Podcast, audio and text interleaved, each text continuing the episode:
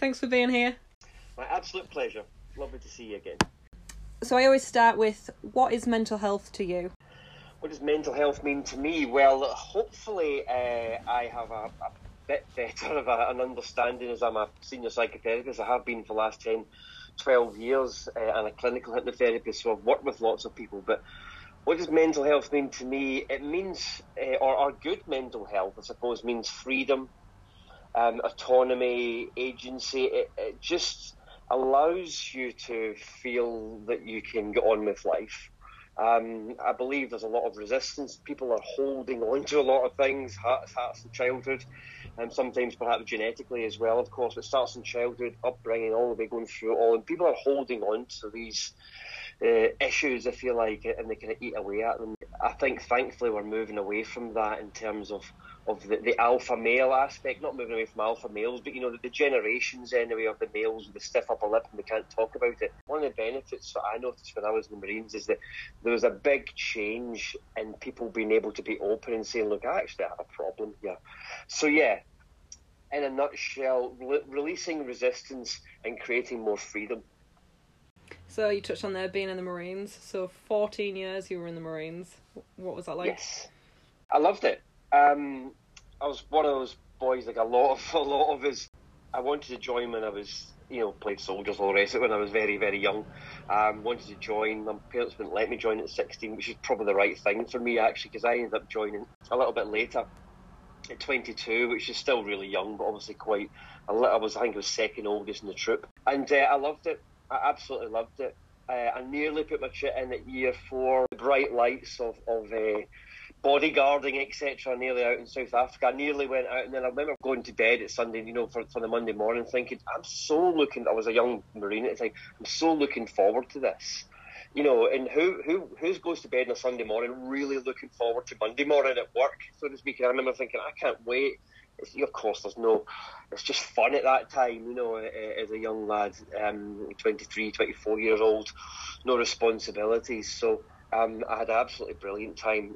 Uh, I was medically discharged um, uh, at that point, which was fine, you know, it happens, doesn't it? I had a bit of a bad back and bad legs, so I'm not too bad now, um, but anyway, it was, it was bad enough to, I always say I couldn't climb up mountains and jump out planes anymore, or jump out helicopters or anything like that. So um, I wasn't really able to, to function as I could.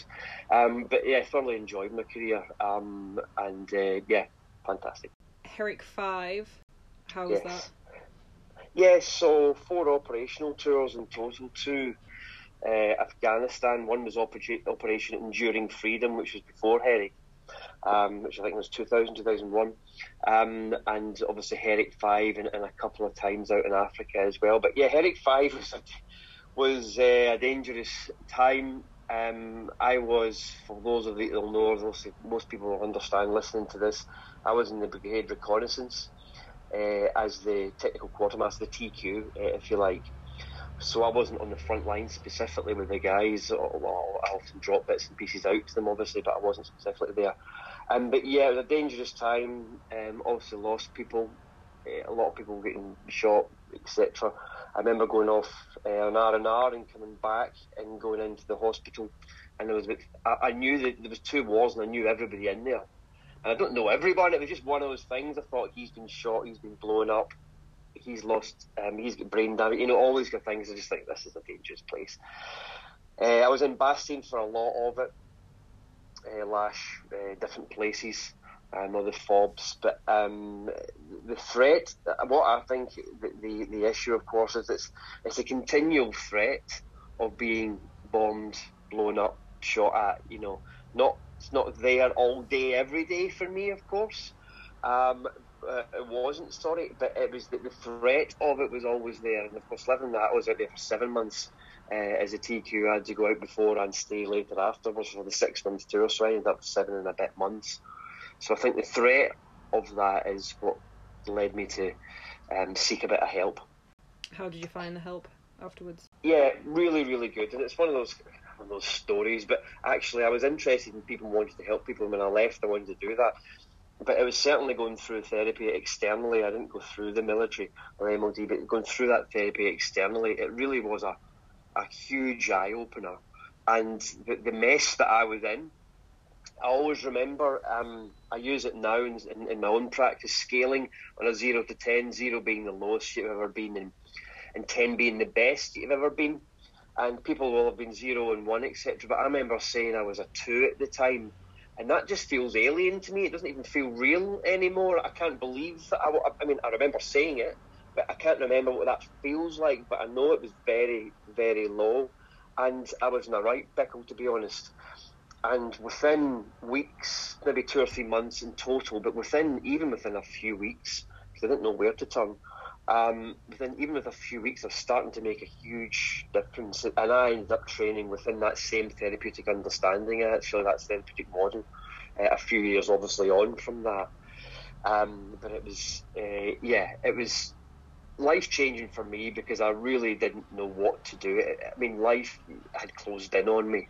Not in a depressive state, uh, it was in high anxiety, um, perhaps mixed with a bit of depression, now that I think of it, but it wasn't too much of that. It was really the high anxiety state and just couldn't function. Um, and very quickly back on track and, and moving, and I was just utterly amazed at how quickly you could turn from that to that. And there was not years of therapy, all this kind of stuff. So, and that's one of the things I advocate now that I work in, in terms of, the, uh, I'm an entrepreneur in the health and wellbeing space, so I do still see clients, I work in businesses, et cetera, and consult big companies. But I, I really think, you know, you, it, we don't have the stigma, the labels, you know, we don't need to have these. And it helps to an extent if people are needing medicated, and of course, sometimes that needs to happen. Um, but we really need to move on from that, move away uh, from that. There's a statement, I was talking to one of my friends yesterday actually, and he said to me, and I completely agree with it, it's not your fault um, that you are where you are, but it's your responsibility to get out of it. And I think that's really, really key. And of course, you get support there. That's my job, and, and I, I couldn't do it without support. But it's about empowering the individual and allowing people to move forward. So, so for the past ten you know, years, you've been doing psychotherapy now, haven't you? Yep, uh, I was M D'd and then was straight into it. I studied at Open University, uh, psychology, then the vocational training, and then straight into it. And it was all private healthcare, so I had to understand how to create a business as well, because nobody was giving me clients. I wasn't working for the N H S, um, which was fantastic. And uh, I'm in Plymouth at the moment, and it was a it was a company actually here in Plymouth that I trained with, and it was fantastic. Yeah, and I, I worked with individuals creating change.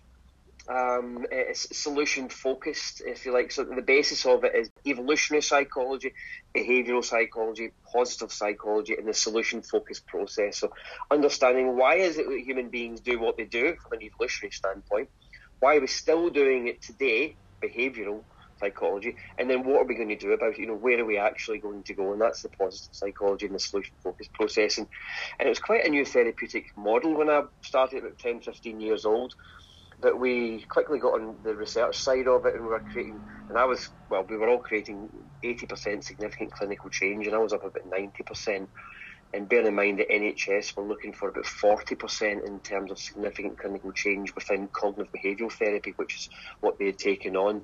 So we were double that. And there's, there's various reasons for that, of course, but one of them is because what we do is works and, and it's good. Um, so I was creating lots of change. I was seeing people day in, day out, twenty, thirty people a week. And it was fun, but of course, going from the Marines camaraderie to sitting in an office all day working with people who, they're not your friends, they're your clients, you know, it's a business. Um, so um, I needed to get out and about, and, and also I started to realise that the therapeutic understanding that I had could actually help a whole lot more people. So I moved to London, a few personal issues, uh, split up from my wife, um, moved to London and, uh, and really pushed forward. Uh, with the, the and working in businesses and working on a much larger scale with my models and, and helping people and helping businesses create the change that they're looking for, lower absenteeism, you know, all that kind of good stuff. The pandemic hit, um, hit everybody in different ways, didn't it? Uh, and for me, my clients just went. Large clients and a lot of people just stopped spending money, didn't they? And large businesses, big six-figure contracts that I had.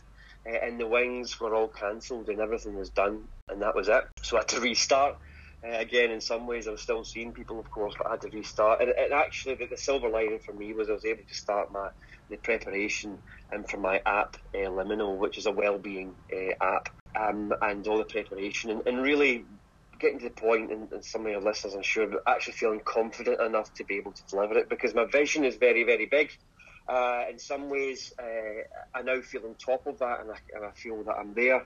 But at the time, it, I wasn't quite in the, the belief pattern that I could actually do it. I knew I could, but you know that that false sense that we have of ourselves sometimes. So yeah, it really went forward, and um, it's, it's at the branding phase now, so it's another five or six months until it's ready. Um, but yeah, it's the, the vision is to facilitate lasting positive change within one billion lives across the world, which is a big old vision uh, and mission, uh, of course. You can't do it alone. We know that in the military, um, and I've certainly learned that in business as well. And I've actually had the first conversation with a few guys. Alex Wall Street, who's uh, obviously in the U- was in the U S but is in um, in Britain. Uh, artificial intelligence, uh, A I expert in Oslo in Norway. So we spun some dits, or I spun some Norway dits in the Marine Star as well, whether she liked it or not. She was getting them, so that was good. A guy over in San Francisco, uh, all sorts, um, Silicon Valley, and they're all coming together now on uh, a part of my project, and, and we have all the same kind of ethos of this. Wanted to help people, want to create change. The two key words are agency and autonomy. Want to give people autonomy, that, that ability to have freedom to, to create the change. And, but I work with so many executives, and the clients I usually see now are executives, uh, entrepreneurs, or Olympians. I've got quite a few professional athletes, Olympians. And um, it's the same thing, you know, thirties, forties, fifties. I've made it in inverted commas, but I'm, I'm just not, there's something missing.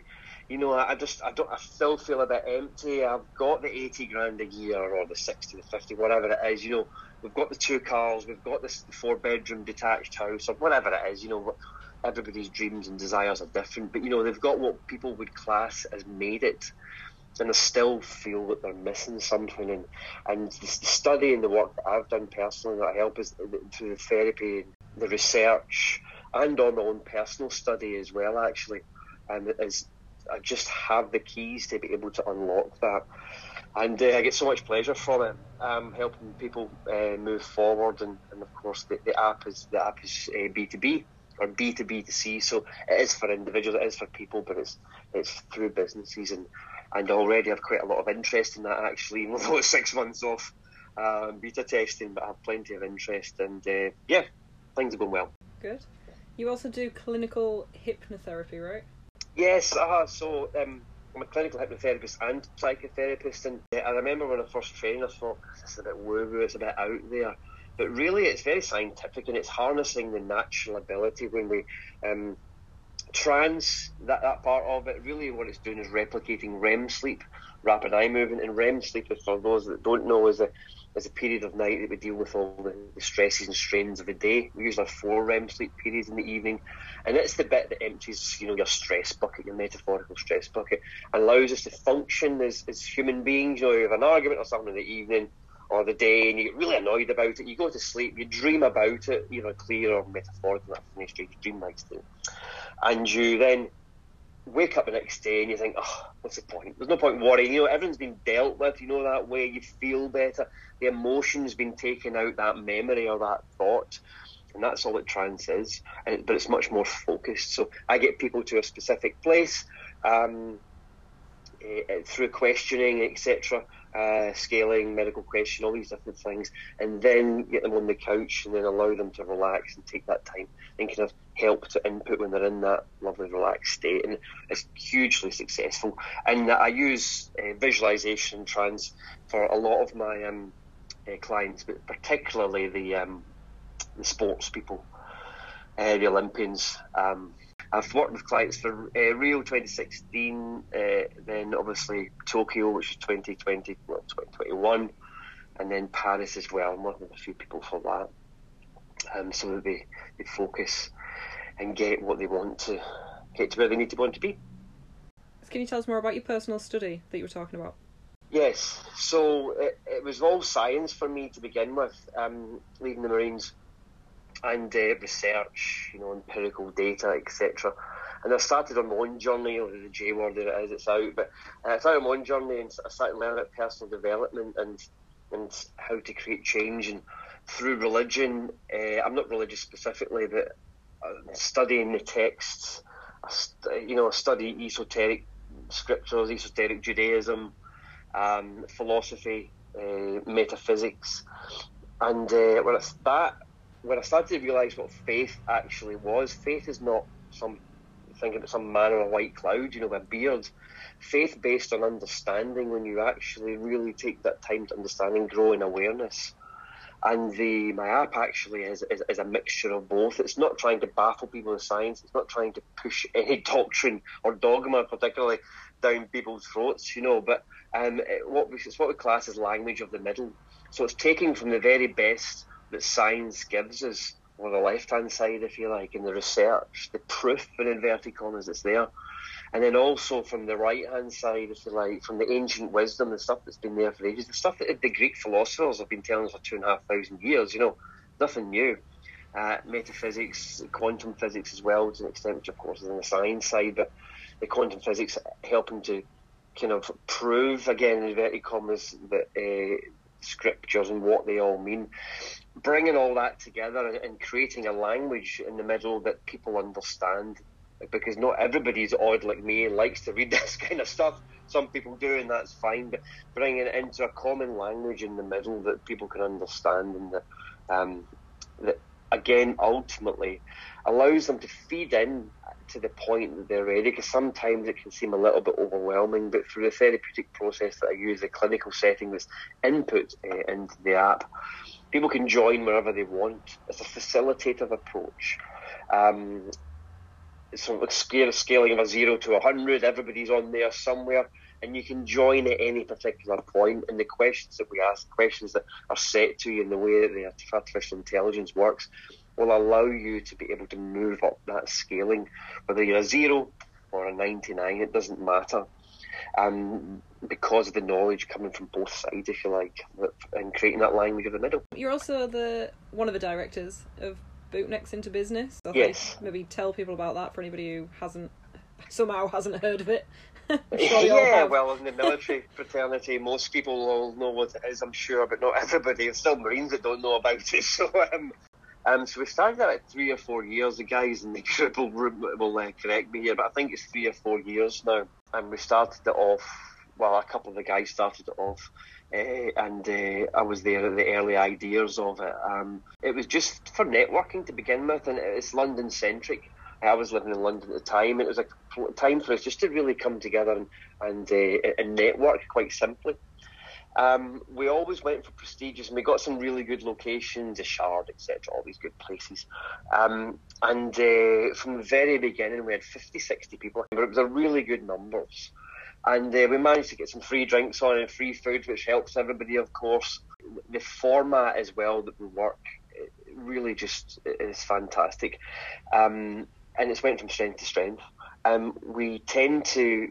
just because of where we are, and it's our niche and it's working, and we tend to stick with white collar workers, um, generally, you know, that you know the project managers who are looking for forty, fifty k and working in the city, or, or of course anywhere in Britain. But that, you know, there's a broad brush, uh, cyber, um, worldwide. There is something construction, generally management post posts or some project management, that type of thing, um, is what we've been doing.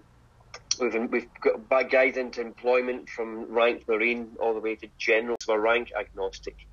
Uh, and yeah, we meet up quarterly in person. We go through it, and it's very important that we all have a chance to intro ourselves as well, which is quite difficult when there's ninety or one hundred of us, because it takes a long time. So we reduce it to twenty to thirty seconds, but a time to say who you are, what you're here to give the group, Uh, and of course, importantly, what you would like uh, out of the group as well. And then we just go into networking, and then it usually goes on to small hours of the of the of the night, as you can imagine, with some of the guys. Uh, I'm usually there too, um, and have a great time. But it's really, really positive. Sometimes people say, but it is a networking event first. It is a business networking event first, and we'll enjoy ourselves, obviously. But it's just gone from strength to strength, so much so that we've had to limit our numbers because it gets too big, and then nobody really gets a chance, if you like. We're looking to expand, but there's certainly nothing set in stone uh, with that at all. It's all. It's not for profit. None of us take any money from it. Uh, and it's been, you know, a fair bit of work, certainly for some of us, uh, more than others. Some of the guys have done a lot more than I have, actually, uh, in, in pre- preparation and in, in creating it, for sure.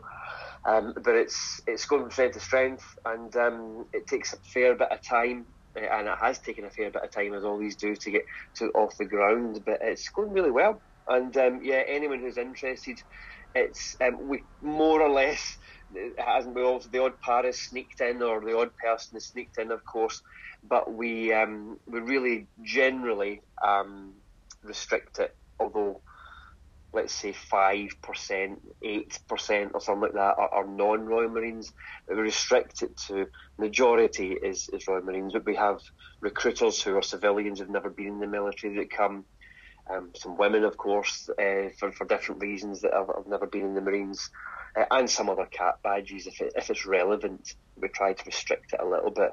Uh, not because we don't like other cat badges, but you can only do so much. And we want to do what we're doing well, and the S P S obviously um, are invited, and they, they come. But going really well, strength to strength. The next one is in um, September. It's not set in stone, I don't think. Any Marine or anyone else to say people are welcome, of course they are. So if anyone does want to, to come along, uh, it'll be in central London or in the city, round about September time. The next one will be November, and have a look on our website, which is bi number two b dot co dot u k, so it's Bootnecks into Business, and you'll find on there, and you can book through the Eventbrite link uh, on there if you want to come along. Brilliant, thanks for your time.